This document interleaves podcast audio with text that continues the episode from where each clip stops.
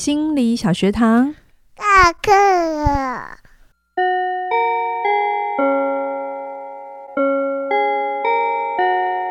每周五，我们一起探索心理学的小知识。大家好，我是嘉玲。大家好，我是班长轩宁。Hello，我们今天来到了一个新的学派，这、嗯、是我们第十个，十个喽！噔噔噔，两只手已经快数不完了，已经快挤满两只手指头了。大家有没有觉得哇？原来我们已经学了十个，不知不觉当中，对呀，大家已经默默的那个在心理学的那个含金量跟理解越来越多了，有开始越来越凑成一个圆了。哎，对，我刚才想说哪一个球队是十个人啊？篮球队。我们不要涉猎我们不熟的，不要乱讲。好，我们已经走过了精神、阿德勒、存在、个人、完形、行为、认知、现实跟女性。那我们。第十个就是我们的后现代取向，是，那它就是焦点解决、短期治疗跟叙事治疗。嗯，这两个学派，我当年在当学生的时候，它还是一个很新很新的学派，嗯，就是当年要自己花钱出去外面上课的学派，嗯、然后那个时候。呃，我我读的 Corey 的那个版本哈、嗯，女性主义治疗完之后就是接家族治疗，嗯，没有后现代。但新的最新的版本就是我们这次参考的版本，它是中间加了后现代，嗯，焦点解决、短期治疗跟叙事治疗。嗯，那它叫做后现代的意思就是有一个东西是相对于它叫现代嘛，嗯嗯。那后现代其实我们又有人把它称之为社会建构论。哦，啊，这到底什么意思？我下一节、下下一下一次正式，我会完整的介绍给你。对对对，今天我们先来讲创始人的故事。哦，好。那这次创始人的故事很有趣哦。我先讲一个夫妻档，哈，夫妻档是 焦点解决短期治疗，是 Berger 哈，跟他的先生 Steve D. Shar，就是、嗯、呃 Steve，呃，他们两个人是夫妻一起创立了焦点解决短期治疗。嗯，然后叙事治疗呢，它的创始人呢，大部分大家会说的是 Michael White，哦，麦克麦克怀特，Michael 对 Michael，嗯，其实 Michael 跟他的另外一个算是好朋友，亦师亦友，叫做 David Easton，就是也有，反正他们在叙事也是很有名哈，嗯。我们先讲回这个焦点解决短期治疗，Insoo Kim Berger 跟 Steve 哈。嗯，Insoo Kim Berger，大家听这个名字听起来很不像美国人的名字，嗯、名字 就是感觉就像是个外来翻过来的。对，因为他真的不是美国人，那他是 他是韩国人，我们第一个亚洲人。对对对对，亚洲女性哦，嗯、亚洲女性的创始人哦，嗯，对，然后他是道道地地的韩国人。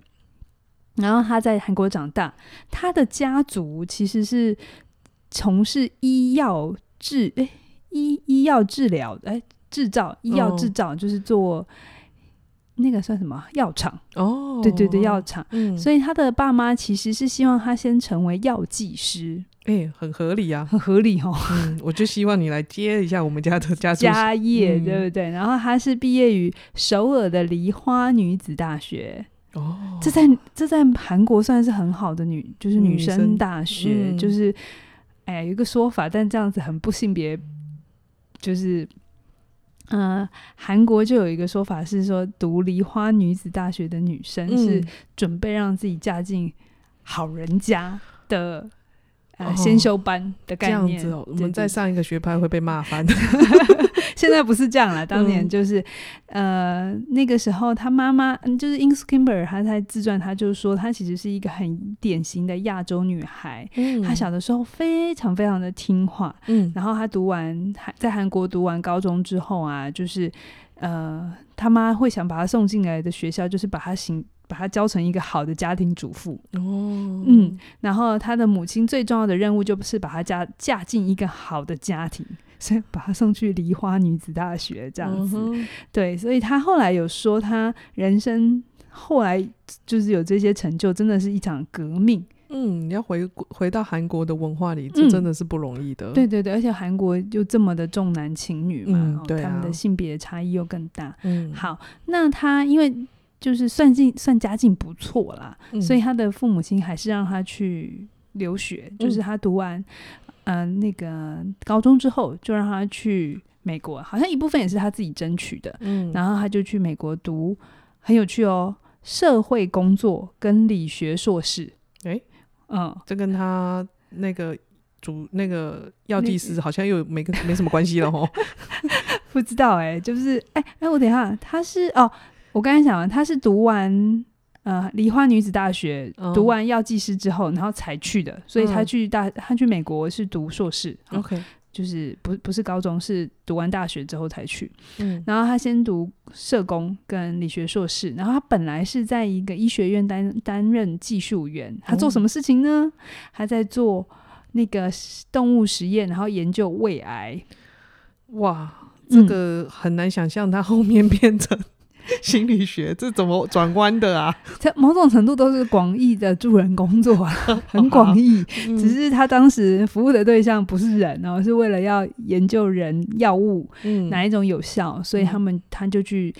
他当时他就说他养了很多小白老鼠，哦、然后要做实验嘛，嗯，然后证明要看看可能他们。哪一些东西会引发他们的癌症？嗯、然后还有哪些药物会有有帮助？这样子，然后你知道 Instagram 也很可爱啊，他就是说他为什么要转去社会工作？原因是因为他觉得他自己杀了太多白老鼠，这是他的一个转折点吗？他觉得太愧疚了。好好，我觉得我应该也没有办法做这种工作，我就我没有办法。嗯、好，然后当然他自己也想助人呐、啊，哈、嗯。所以他就是，呃，是他的兴趣就转到社工上面。嗯，好，那他很有趣哦。他在去美国之前，其实他从来没有听过社工这种工作。哦，嗯，他就反正就是家人的期待，希望他成为药剂师。嗯，那他之所以会知道这个，是因为他第一次去美国念书的时候，嗯、他他跟他当时的同学，也是跟他一起年蛮年轻的人交谈，他发现哦，美国的学生是可以自己对他们的生涯做决定的。哦，他们可以想干嘛就干嘛，所以他到了国外，打开了另外一个世界，这样子。对，他发现原来并不是，就是所有人都跟他的呃国家一样，嗯、都是父母亲安排的。我觉得这跟他后面也跟多元的文化工作有关系。嗯、我们这次会讲一些以前比较不谈的，比如说回教回教国家的一些文化，嗯、然后在那当时的一些当事人他们会有哪些困扰？嗯哼，对，然后。嗯，对对，所以他就是发现我，我去美国没有人在听话的，然后他就嗯决定不要当乖乖牌了，他就、嗯、他就想要转转行这样子。嗯、可是可是他的策略是，他没有跟他的家人说他要干嘛哦。嗯、那他怎么做？他就说他他自传，他就是说，因为他觉得他爸妈不会理解。他说我的爸妈除了药房之外，还有他们了解医学，其余的东西比较柔软的东西，他们都一概。不知道，嗯、所以呢，他根本也不需要跟他们讲他在干嘛，反正他就跟他们讲说，我过得很好，哦，就好了。对他，他没有很清楚跟他讲说社会工作是什么，然后我我在做的是人的工作这样子。但但但换做他爸妈不会很很焦虑吗？我不知道哎、欸，但他他的自传上面写说，因为他不愿意制制造紧张，反正他就坚持自己把事自己做好，嗯、然后有照顾好自己，自己负责到底，就这样。OK，所以我其实觉得英英斯金伯格有一个蛮，虽然他说他小时候是一个蛮乖的女孩，嗯，可是我觉得他骨子里有一种，当他要去做的时候，他也是奋不顾身的。对啊，嗯、如果没有这个他。应该不会对，这样子就翻转了。我觉得他的个性里头应该是有很独立的一面，嗯、他没有觉得一定要得到认同才能去做。嗯，他就是啊，你不认同是你的事，但我要做是我的事，蛮蛮蛮有清楚的哈。嗯、对，然后他平常就是呃，生活算是规律的哈。嗯那他的自传上面也有讲，他其实是热爱运动的，嗯、哦，就算寒冬也都是会早上起来散步啊，做做园艺啊，嗯、爬山啊，这都是他的兴趣。然后一些呃，也喜欢听古典音乐。嗯，嗯，好，然后呢，他的婚姻，他有两段婚姻。哦，第一段婚姻跟他的丈夫叫查尔斯 ·H· 伯格。有一个女儿叫莎拉哦，她、一个女儿。然后后来，但我查到资料没有特别说为什么离婚了哈。哦、但后来，她就跟她的第二任丈夫 Steve D. Short 就是结了婚二十八年。嗯，嗯，然后他们一起开发了这个短期解短期焦点解决治疗这个学派。OK，、嗯、所以她是跟第二任丈夫嗯一起共同创办的。对，然后第二任丈夫也很可爱哦，他也不是读心理学的哦，都半路出家的。对，她的丈夫 Steve，嗯，那她的 Steve 的爸爸是个电气工程师，妈妈是歌剧的演员。哦，嗯，然后她受了非常完整的古典训练，古典音乐的训练，他跟你比较像。然后他会演奏非常多种专业的乐器，然后他还以吹萨克斯风为生。他 到底怎么是个才华洋溢的艺术家呢？对啊，对啊嗯，所以他的洋溢到呢，就是创办那个焦点解决短期治疗，我们的英文简写叫做 SFBT 啊。嗯，刚开始的所有的文案都是他写的。哦，嗯，这么厉害，就是大概艺术天分比较高一点。对，然后他会去写一些文案，说服其他的机构啊、同僚啊，把那些很困难的个案给他们。哦，对，他们的策略是这样子：你们做不来的，我来做。这是一个很大的挑战呢。哦，这不是说呃呃 pass 一些好的案子，是你们做不来的给我。对对对对对，就是医不好的我来医，但医好了这样看起来名声比较大。好啦回来就是，其实啊，因素本来他也不是，他是本来是社工，然后他的训练其实是从家族家庭治疗出来的。嗯，他的训练其实社工常常会跟系统工作，嗯所以其实社工的家族治疗的训练，在某一些学派哎学院啦，嗯其实是更盛行的。好、嗯哦怎么跟一家子工作？嗯哦，这是社社工，因为他们都是走系统。嗯好的概念。那他本来因素是在芝加哥工作，然后他服务的家庭大部分是工人的家庭，哦，所以啊，他就常常发现精神分析的家族治疗很不好用。哦，很不好用。哎、我我先跟你讲，大家这边又想说，哎，精神分析的家族治疗好，没啊，家族治疗里头啊，嗯，家族治疗是一个一次服务的对象，不是只有个人，它是否一个家庭。但在跟一个家庭工作的时候，你还是有取向。有些人是阿德勒家族治疗里头的阿德勒取向，然后家族治疗的精神分析取向，还是你是家族治疗里头的认知取向。就是我们前面所学的东西是可以用的，但是他的、哦、呃焦点会放在家族治疗里头的概念里，这样听得懂吗？有一点模糊的范围大。好，没关系。如果你们要读智商的话，这一段可以跳过。总之，总之就是，呃，他的这个工人阶阶级的这个案主啊，嗯、他们对于那种洞察啊，或者这种向内的这种成长比较不感兴趣。哦，很合理嘛，因为精神分析前面大家有读过嘛，它就是一个、嗯、突然有个 insight 啊，或是一个。比较内在生成的，需要你好好坐下来，然后好好的深思，然后好好的挖。对对对对对对对，比较深刻的东西。嗯、但是，嗯、呃，工人的工人家庭他们的兴趣是比较是解决问题导向的。OK，、嗯、比如说我今天就是没有钱了，我该怎么办？嗯、然后然后我就失业了，怎么办？嗯、这样子，所以他的那个问题是比较聚焦的。OK，嗯。嗯然后，这种精神分析导向的这个治疗模式啊，带给因素非常非常大的失败跟挫折。OK，嗯，然后他就说，其实他很不习惯失败，他一直都算是很成功，嗯、也算是小学爸爸，这样就一路都是想要干嘛就干嘛。刚刚听起来是，所以他可以从药剂师转成这样也 也是不容易的。对，所以他就觉得。他受不了自己这么无能啊、哦哦！然后有一次是一个很关键的，就是转折。嗯，大概在一九七零年代的时候，那个时候美国是打越战。嗯，然后他跟美国的一个医疗小组一起工作。嗯，然后有一个案例他记得很深，就是。因为有个年轻人被派去越南打仗嘛，嗯，然后他就一直觉得，哎，有越越共在追他，嗯，他已经回国了，可是其实还是那个创伤 PTSD 很、嗯、很很大，嗯，所以他在他的枕头下就是放了一个猎枪，嗯，睡觉，结果他在半夜就把他的妻子给毙了，但但但是他真的是需要被帮忙，就是他的那个创伤。真的太大了，大了嗯、对。然后他因此一一每每个礼拜每个礼拜跟这群人一起工作，然后听着他们在呃战争上面的一些故事，然后他们被迫要杀害妇女啊、儿童啊，然后他就是他们的痛苦，哦这些士兵的痛苦。那他也很痛苦，因因素也觉得他不知道该怎么办。嗯，然后他就求助他的督导，嗯哦，就把他的那个录影带跟个案的这个工作的录影带给督导看，说我需要帮忙，我真的不知道能为这群人做什么。哦，结果他的督导就反问他说：“那你的反移情是什么这句话是什么意思啊？？” 好，你的反移情就是移情，就是呃，精神分析会会会非常 care。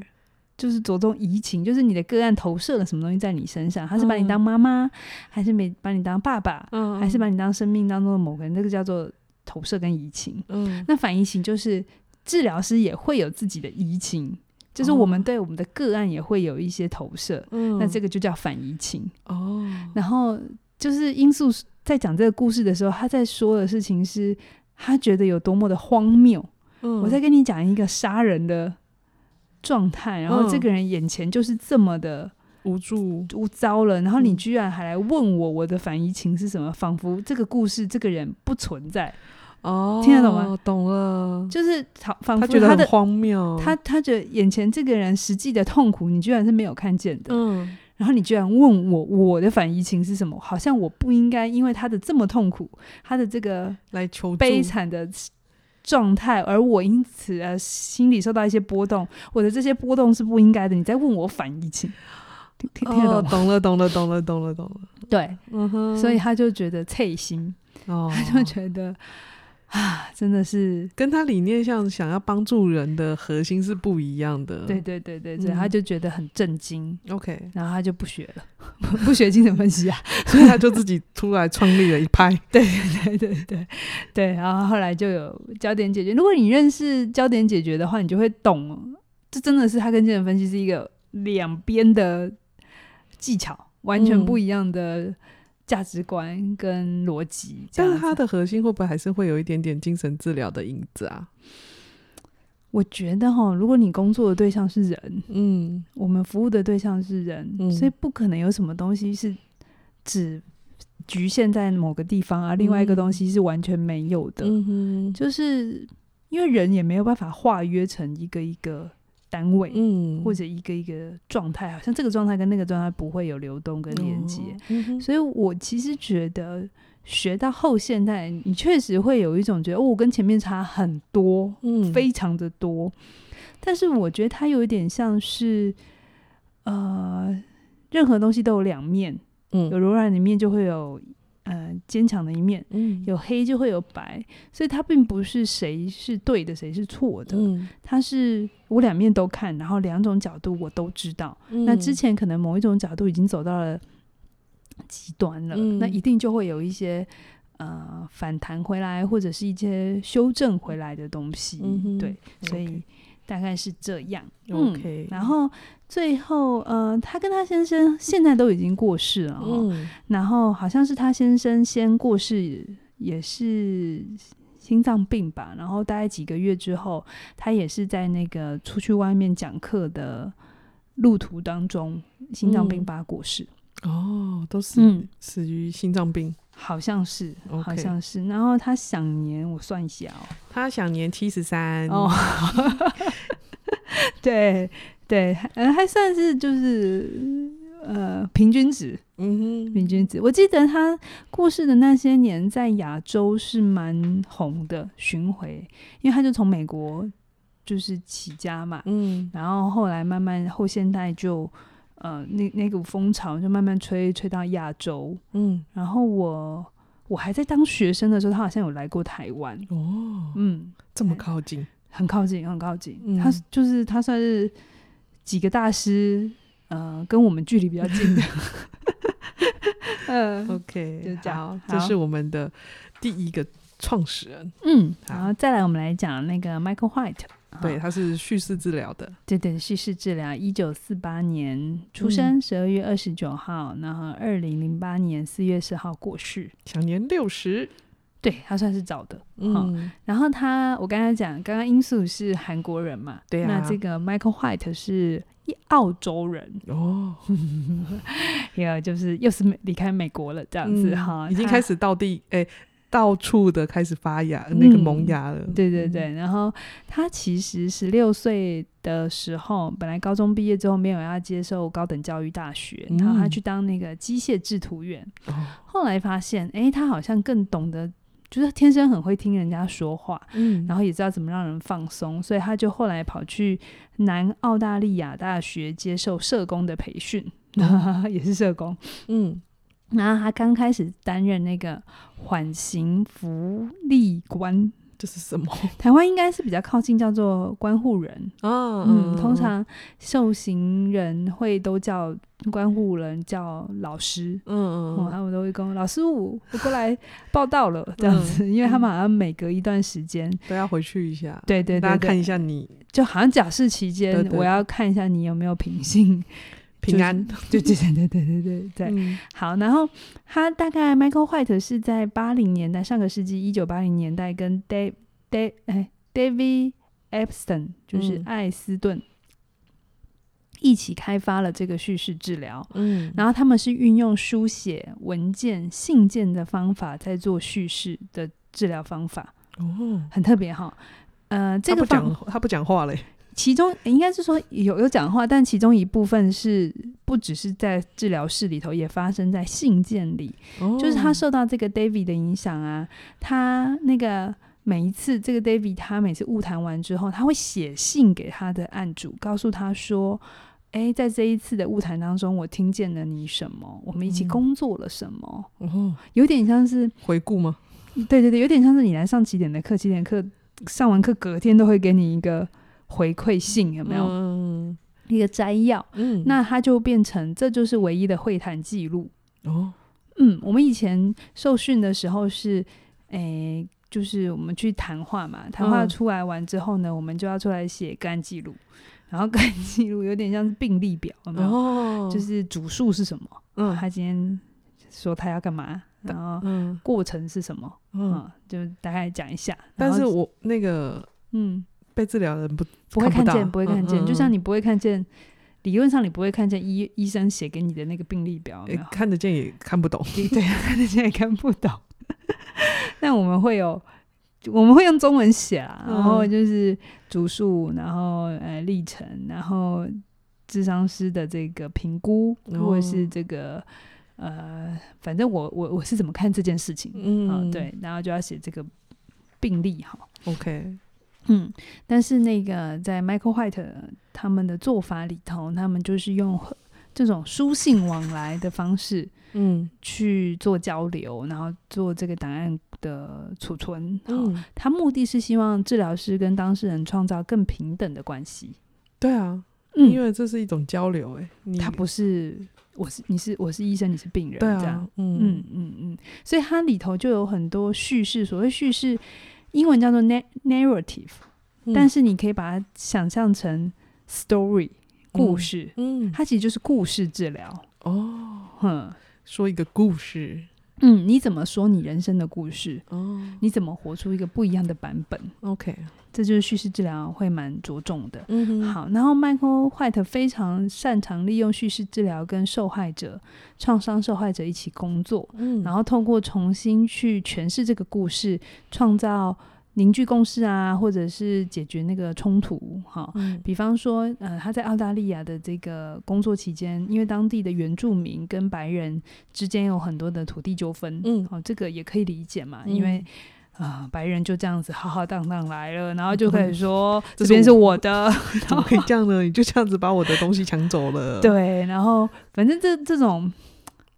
种族或族群之间的冲突是一直都存在的哈，嗯、然后 White 就曾经做过一件事情，他就是把双方各邀五十五个代表，嗯，聚在一起，然后一起讲述了这这个土地上面所有的那个因为权力产生的暴力啊跟冲突的故事，哦，但是又透过一些叙事的方法。然后在这些原本是充满暴力的故事上面，去出现新的故事，叫做渴望和平，还有希望孩子在这里有一些不一样的生活，嗯，一起凝聚新的未来。哦，大家听到这有没有觉得有点模模糊糊的，听不太懂？对，没关系，反正之后会讲。好，对，然后他 White 有一个非常深刻的社会正义，哈，他。非常敏感于人与人之间权力的对的关系，他希望是对等的，嗯、所以他常常去很富有的国家教学讲课，然后把这些收入，因为富有国家赚钱比较容易嘛，嗯、然后再去资助发展中国家或者是饱受战争蹂躏的地区，嗯。嗯，然后去实现他的社会正义这样子。嗯、哼。然后他也是一个很热爱户外活动的人，哦，叫什么户外的游泳啊，骑那个自行车、登山自行车啊，然后那个。呃，档案我查的档案上面，他说他还以速度著称，啊、速度著，对不起，速度著称，著称就是他驾驶小飞机跟汽车都是大概都是那个飙车组等级的，因为很难想象一个心理学家，然后 会吗？我觉得另外一面是这么的，其实对那个我查资料，他速度旁边挂好鲁莽。就是会有另外一边比较，他的细腻不不长在这里。OK，就是他也很爱玩这些东西，嗯、对，但他不是因为失速过世的，他是在教学过程跟罂粟一样，嗯、在教学过程里头意外去世，也是死于心脏病。怎么那么刚好都在心脏病啊？就因为比较年轻一点的，要不就是如果嗯不是意外，是因为疾病，而不是又不是因为癌症，通常就跟心血管疾病会有蛮大的关系。OK，嗯，所以大家冬天到了要保暖好。好奇怪，怎么突然转到这里来，有点妙哈。不管什么季节，我们都要保护好自己的健康啦。对对、嗯、，OK，好，今天我们介绍了一对夫妻。跟呃，Michael White 跟他的好朋友 David Epson，对，这个两个，这叫两个学派吗？要怎么分？欸，对，如果就学派来讲的话，它其实是两个完整，一个焦点解决，一个是叙事，他们有很不一样的，可他们又有很一样的地方。比如说，他们很强调例外，嗯，比如说，他们很强调人不是问题，嗯。这些基本核心概念是一致的，所以我下一节、嗯、下一集我一开场就会讲到底社会建构是什么。嗯、他们两个很像的地方，就因为他们是基于社会建构的这个概念底上，去支撑出这个学派，哦、但技巧呢各又有所长。焦点解决比较会是。呃，怎么最快的让你把你现在的这个问题有一个新的突破？嗯，然后叙事它比较着重在你，你这个人怎么看待你生命的故事，哦、改写你生命的故事。OK，所以如果硬要分的话，焦点解决会快一点，叙事会再相对慢一点。嗯、但总归来讲，他们都还是算快的，对不对？如果就跟精神分析比的话。好了，我们好像不能这样，一直要拿什么东西比什么东西。就因为他们两个都不是把人当问题，所以你说那个快慢，应该是当事人自己觉得他有没有需要。嗯哼，对，如果当事人觉得他 OK 了，就可以停。嗯、但是传统的呃所谓的比较现代的治疗，因为后现代跟现代、嗯、现代治疗，它还是会有一个标准在那里，就是到什么程度才是叫做好。哦，或者健康，嗯，对，所以这个东西有点不太一样，不太一样。嗯、好，好啊，那我们今天来工商服务一下，你听到这个时候啊，嗯、我们的年底，哎，应该是年初了 对。的新课《活出有选择的自由人生》第一波的早鸟优惠，嗯。快要快要再开始倒数喽！对，如果你听到现在你还没有买，还没有参加，就要赶快喽！嗯，我我觉得合作有选择自由人生，它有个概念跟焦点解决算是蛮像的。嗯，就是焦点解决有一个东西很有名，下一次我会讲，就是奇迹奇迹问句。奇迹问句其实你把它想象成它绕过问题，嗯，没有非得一定要。过那个坑，而是我有些东西绕过去，可是一样可以达到那个效果。嗯，还有一点是透过催眠的一点点手法，然后让你去真实的感受到那个心想事成的力量，让你先感受到成功的感觉。对，嗯、对。那我觉得凯宇的这门活出你活出有选择自由人生，它也就是一种心想事成的实践版。嗯，你不用找一个专业的治疗师，但你可以透过这个去。回归你的信念，然后明白了，当我怎么换一个想法的时候，也许我想要的东西可以很快就到。哦、这个东西是跟焦点解决的这个核心精神概念是很像的。嗯嗯嗯，好，那你听到这里有兴趣，我们就是马上马上手刀购入，现在购买还有二二九九。对，而且就送我的你是哪种人？对，就是我们真的好、嗯、史上最大的。诶，不能说最大，说不定以后还有更大。我们就是每年都会突破我们自己的一些做法啊，或者一些课程的变化，这这是我们今年度的对心意。对，我们就是每年都很喜欢，也很想要突破我们自己，也希望我们的听众可以有更大、更多的好的学习的环境，这样子。对，那你听到的时候就可以马上按下面的影片说明栏。对，最早鸟优惠二二九九，直到一月十六号晚上九点。九点，九点，一月十六号晚上九点，台湾时间哦。对，台湾时间。然后不要去考验，就是你的手的速度到底能不能抢到最后一秒钟。那我们 提早好吗？谢谢。我们换一个语言，就是你听到这个当下，你就可以按下我们的官网，嗯，按下你的立即购买，赶快去这样子。对，好，那我们今天就聊到这边喽，谢谢你的收听，拜拜。拜拜。